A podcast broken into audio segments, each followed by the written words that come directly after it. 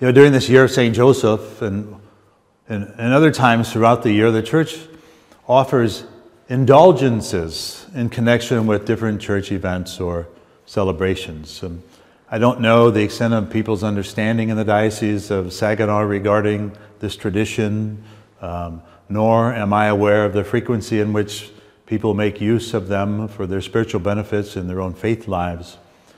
And perhaps you may have heard about indulgences in your church history classes or your religion classes.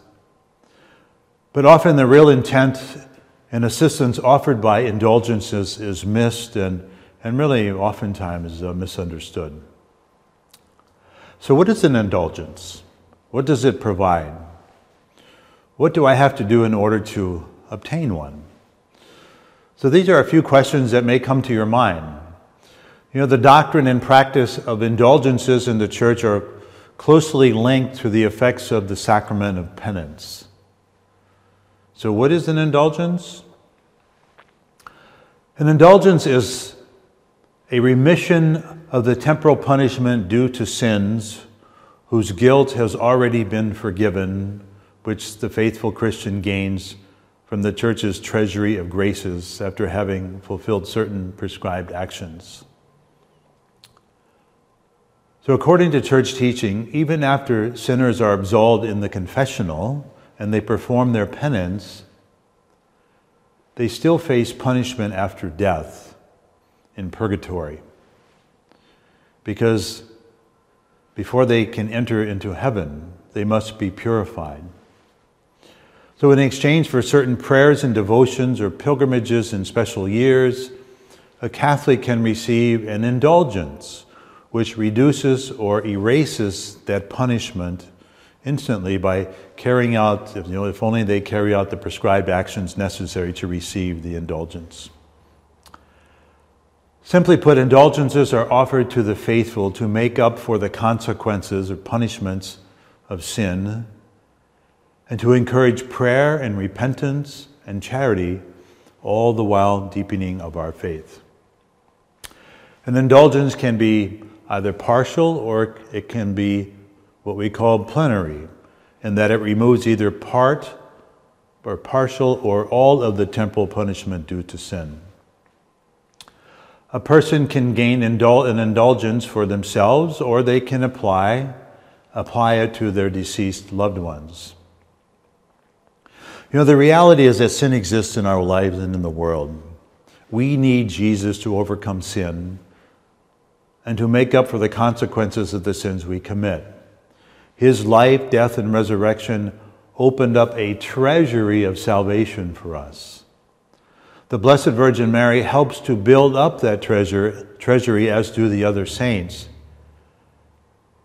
And this is available to us because we are united to them in one body, this mystical body of Christ. You know, all sin is a rejection of God's love for us. All sin is a rejection of God's love for us. When we sin, we abandon God, and we alone cannot make up for all the harm done to ourselves, to our community, and to the church by our sin. Grave or mortal sin leads to a separation of a person from God's saving grace and makes us incapable of eternal life. Even venial sins involve an unhealthy attachment to something other than God. And they too, they, dam- they damage our relationship with God. Some consequences of sin and purification are expected here on earth. This happens through our own pain and sorrows and suffering. Other consequences of sin are experienced after death in a purification before coming into communion with God. We call that purgatory. But these are, all, these are called temporal punishments. So the church intervenes for individual Christians and opens the treasury of salvation through Christ, asking the Father for remission of these temporal punishments due to sin. So this is called granting an indulgence. The basic requirements to receive an indulgence are these one is reciting the prescribed prayers, whatever those might be. that's attached to a particular indulgence. It also means going to confession, receiving Holy Communion, saying a prayer for the Holy Father and his intentions, and seeking complete detachment from any inclination to sin. You know, Christ, as St. John writes in his first um, letter, Christ is the expiation for our sins, and not for our sins only, but for those of the whole world. We are all united in Christ who gave his life away for the salvation of all. And so our, our, acts of piety and charity, they help us recall how united we are to one another, both living and the dead, and to the saints.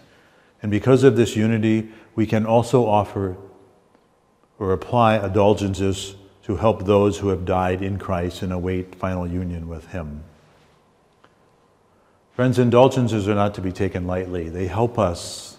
They help us refocus our hearts toward union with God in heaven while not minimizing what He asks of us in living a holy life here on earth. They require a sincere conversion, in other words, turning away from sin and a seeking unity with God. So when indulgences are are, are offered or granted, it is no, in no way does it diminish the value of the many means of graces and repentance offered to us. It's just as important that one participates in the holy sacrifice of the Mass and the other sacraments, especially the sacrament of penance, and in other acts of charity and penance and other acts of piety. In fact, for Catholics, these things must be the center of our Catholic life. And one last thing you know, as disciples of Jesus, because of our baptism, you and I, we all share the responsibility to assist one another on the path to heaven. And because the body of Christ includes those on earth as well as those in heaven, we are all invited into the communion of saints. The saints in heaven who are more closely united with Christ, they pray for us and they intercede for us through the Father, thus building up the body of Christ, the church on earth.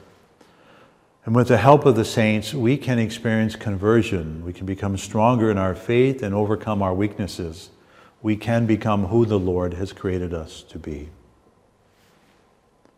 May God bless all of you.